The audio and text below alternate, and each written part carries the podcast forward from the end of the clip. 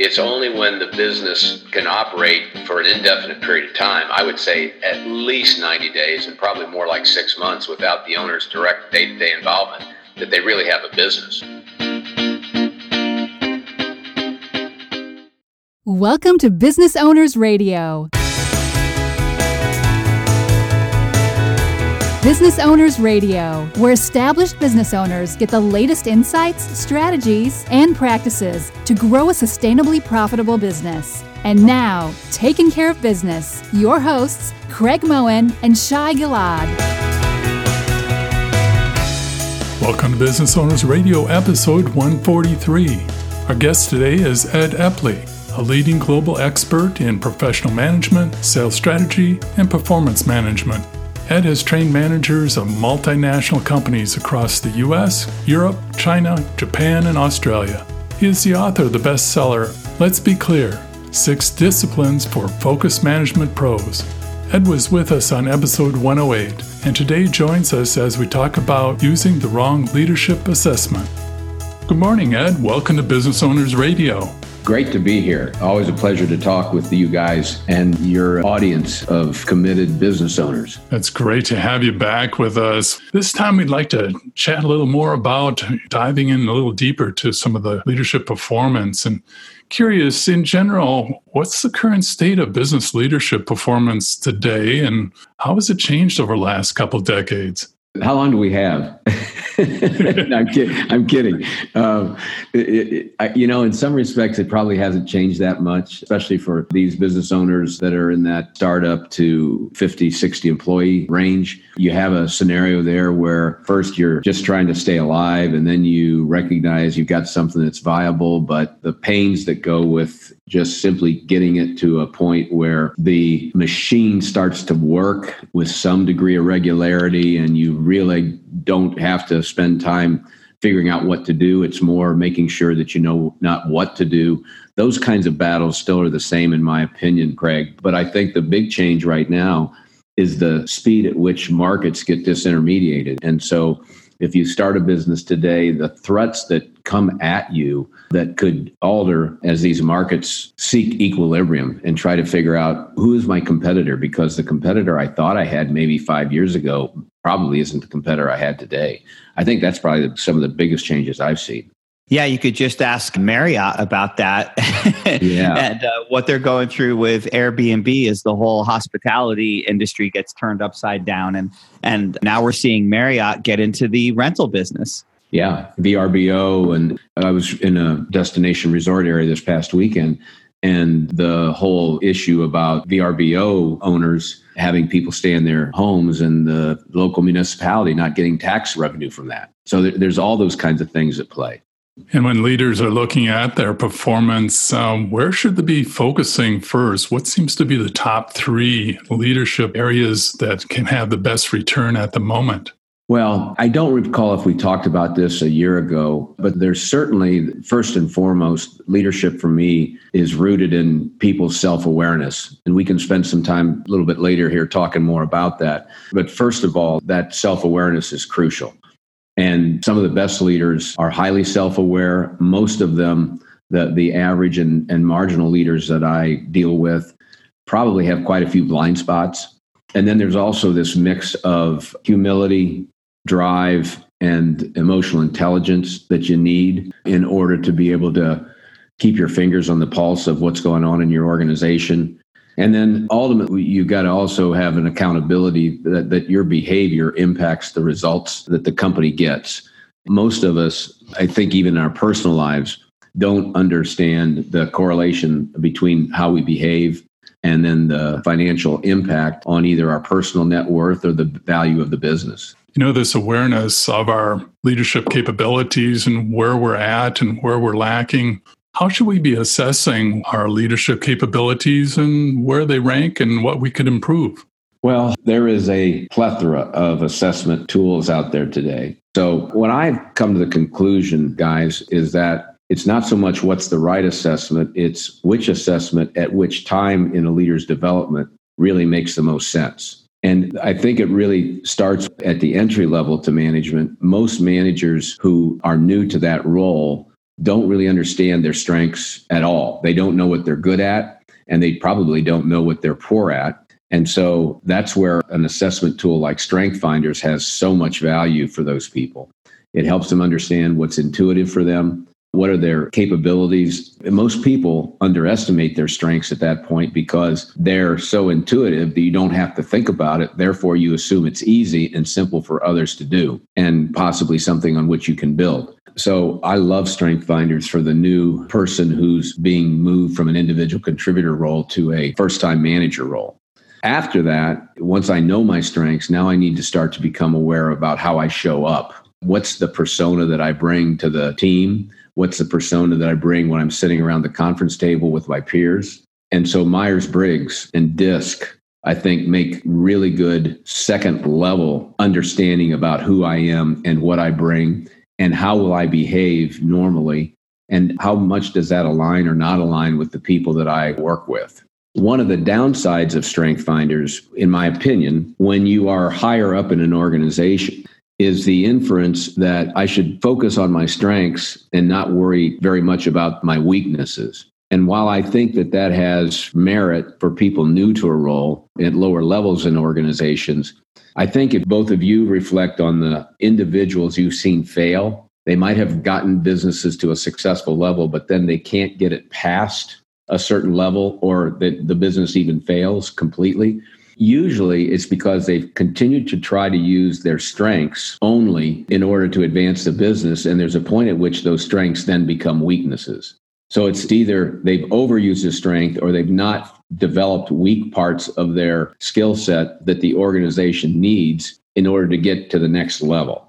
I feel like we see this all the time. And when you think about this, almost all business owners come from this place of being employees at some point, right? So they worked somewhere else before they had an opportunity, maybe something they were good at, and went on to seize that opportunity and get out there and try to make something and build something on their own. But we do a horrible job, whether it's in the school systems or in the workplace, of teaching leadership principles, of helping people gain a better awareness about themselves and how they show up in the world. And so here we are now running these businesses without a lot of formal background, typically, more often than not, at least, in leadership. And yeah. so you hit the wall. And unless you develop an awareness around that and get some help and commit to really becoming a leader, get more of this growth mindset, understanding your strengths alone is, is just not going to get you there.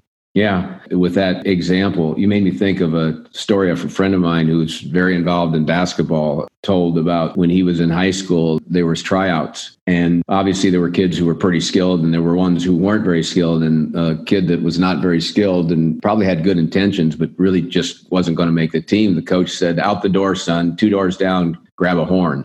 And he was making reference that the skills that he had and the abilities he had were not ones that were going to be good for this team. He probably could do better in another part of the school.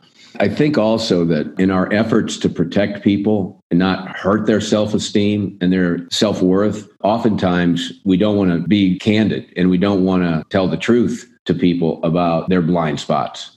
So part of this is not rooted in weakness in, in the sense of not knowing. It's sometimes we're protected from knowing what we need to know, or there's also the other side of that coin, which is arrogance when somebody doesn't listen to the feedback that they've been receiving and they feel either that it doesn't matter or that doesn't apply to them.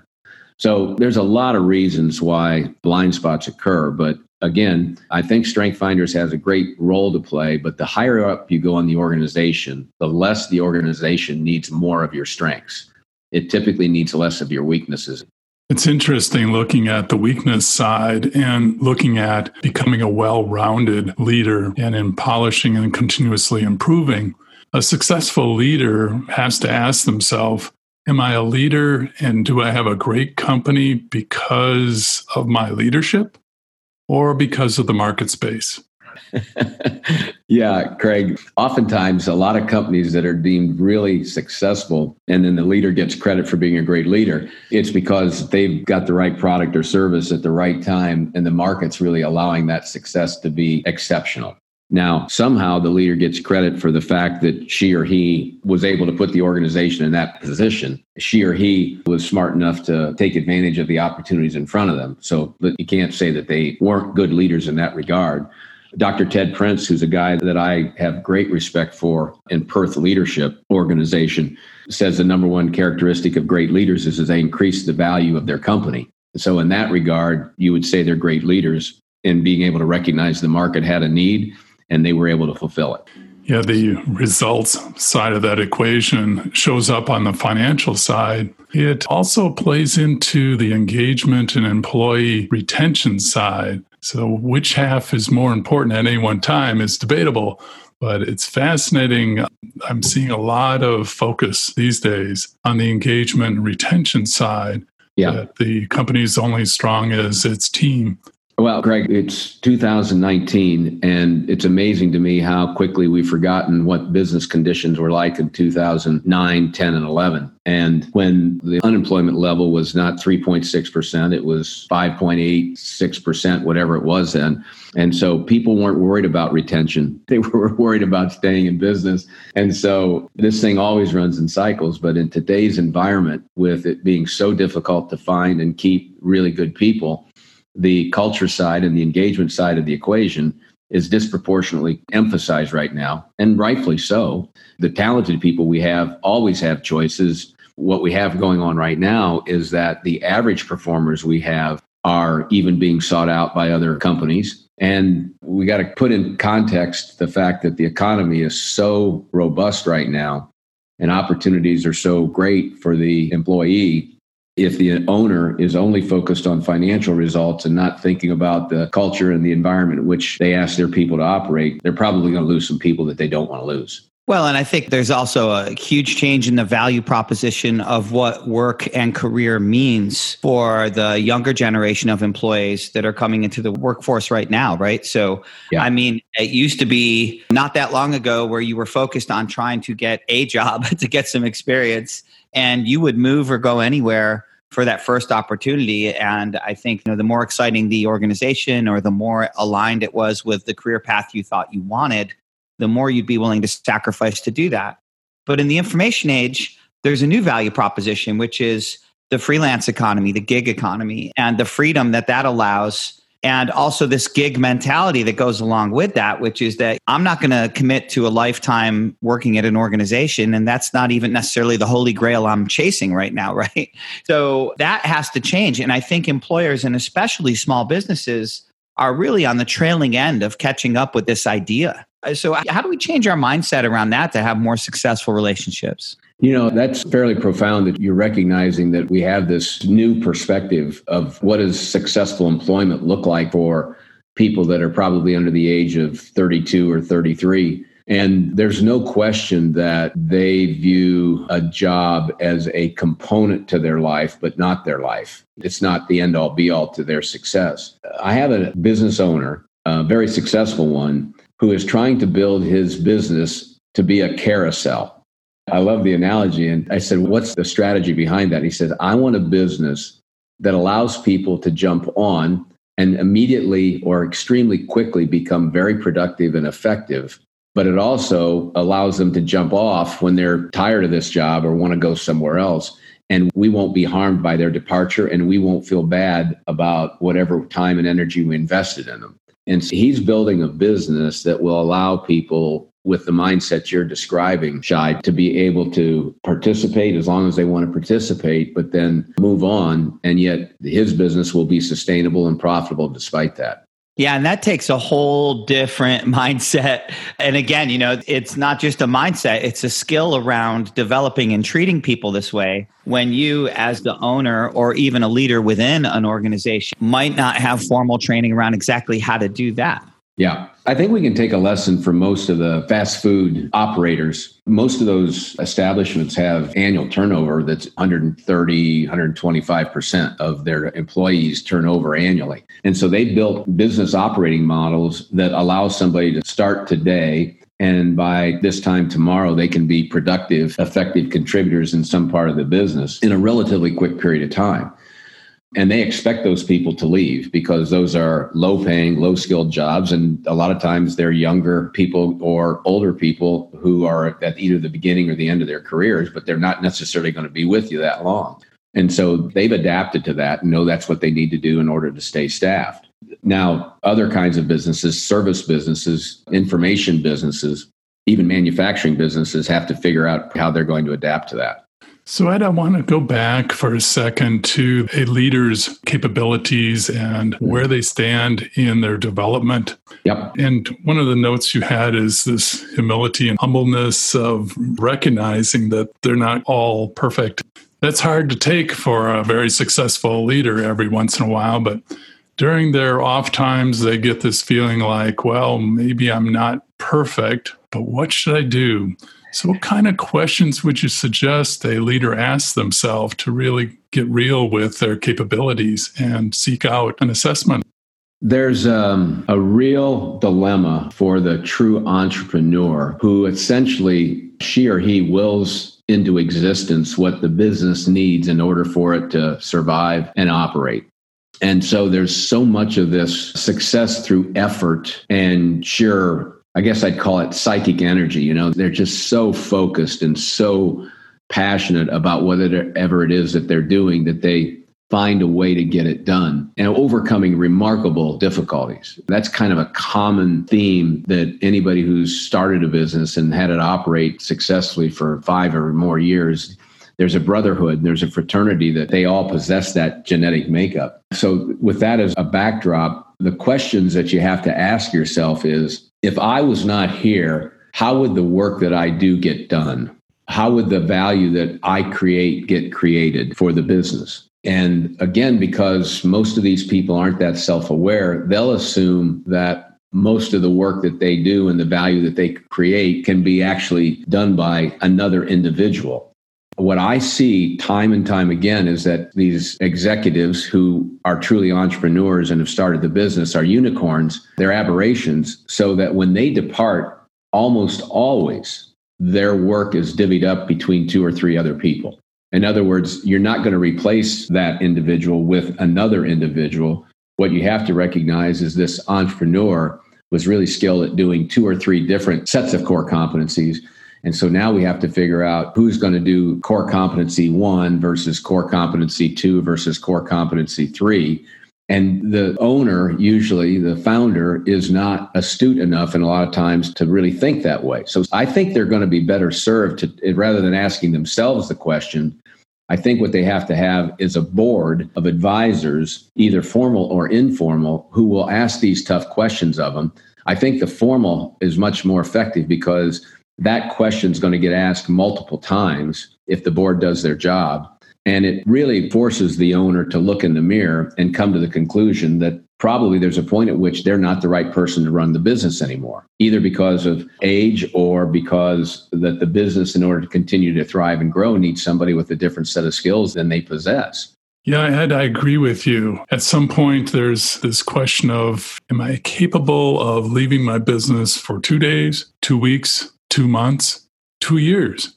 Yep. And is it sustainable? Or have I become the key employee for the existence of the company? So it gets a little fragile. And looking at, well, if I hire people, that's going to raise my costs and so forth. There's this continual swirl that keeps going until they totally address it. Yeah. that it's got to change. Otherwise, they're going to wear out. I would take this even a step further. I mean, in my opinion, if you are running a business that you own and you are the key employee and the whole thing runs through you, I don't care if you have zero employees or 50 employees or 100 employees or more, you're basically a freelancer.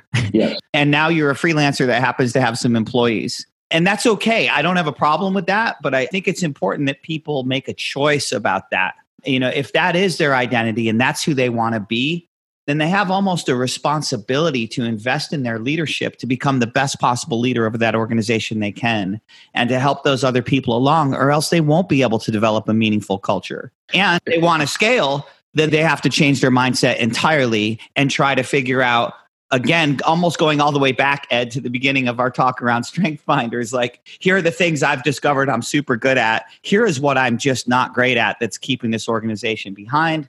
And I've got to find somebody that can manage those things so that I can take my appropriate place as owner and really take this thing to the moon. Yeah, I think you're saying it correctly, Shai. It really is the end game has to be part of the thinking that the owner considers. What's the end state? What's the exit strategy for me? And what does the business need to look like when I'm going to step aside? Most small business owners have created for themselves a very nice lifestyle employment. They bought themselves a very nice job. But when they step away from the business, it's worth significantly less than if they were part of it, which means that they're integral to the day to day operations. It's only when the business can operate for an indefinite period of time, I would say at least 90 days and probably more like six months without the owner's direct day to day involvement, that they really have a business. So that ability to have clarity in their own mind of why am I doing this and what do I want to be able to do when I'm ready to step aside from operating this thing and what choices do I want, that really dictates whether they have to scale it or not. That dictates whether or not they really need to put systems and processes in place that will allow this thing to operate without them. And not only systems and processes, but the right people.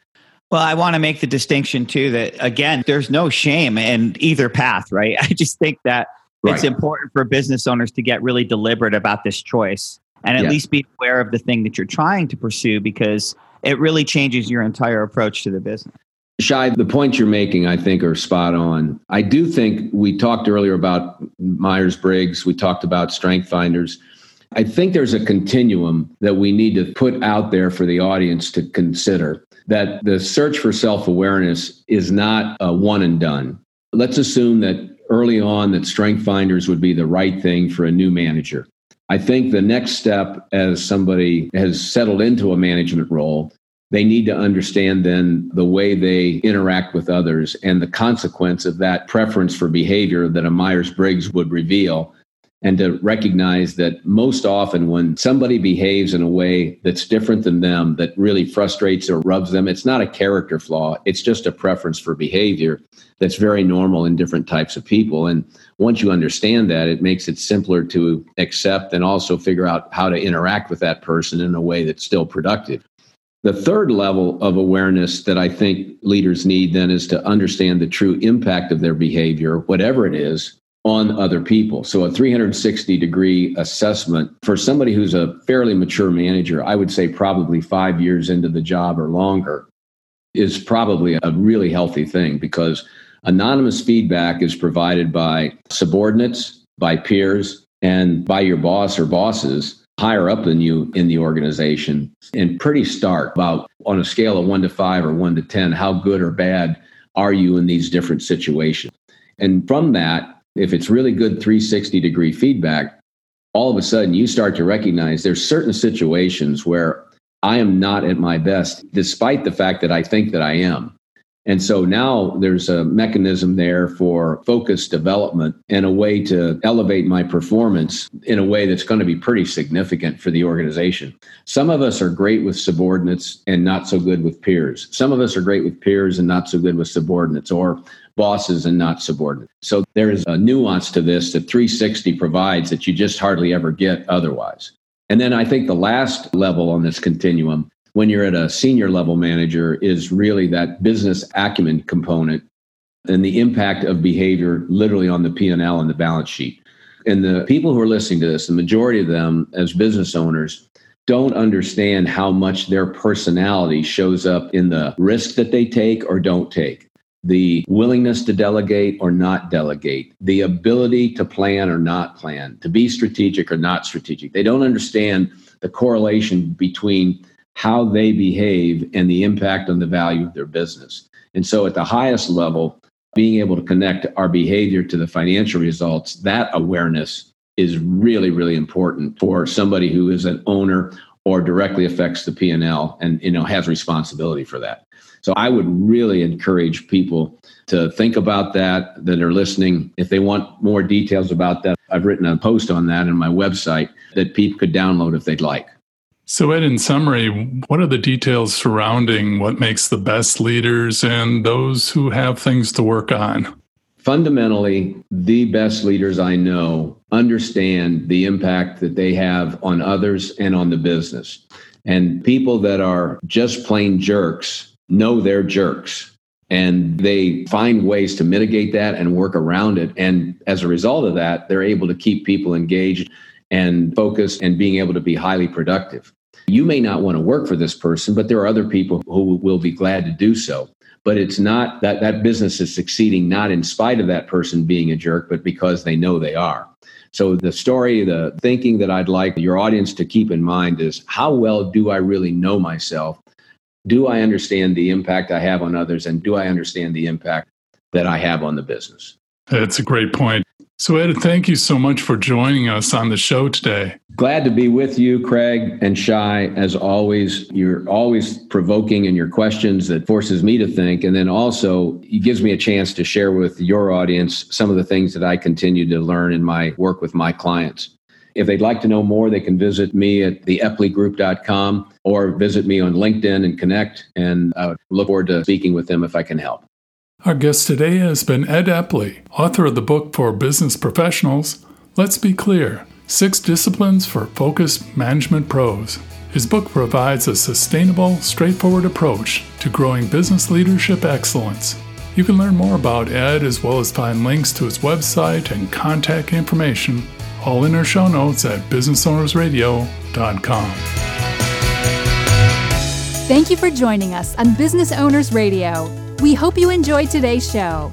As always, you can read more about each episode along with links and offers in the show notes on our website, businessownersradio.com. We want to hear your feedback. Please leave comments on this show or suggestions for upcoming episodes. Tell your fellow business owners about the show, and, of course, we would love the stars and comments on iTunes. Till next time, keep taking care of business.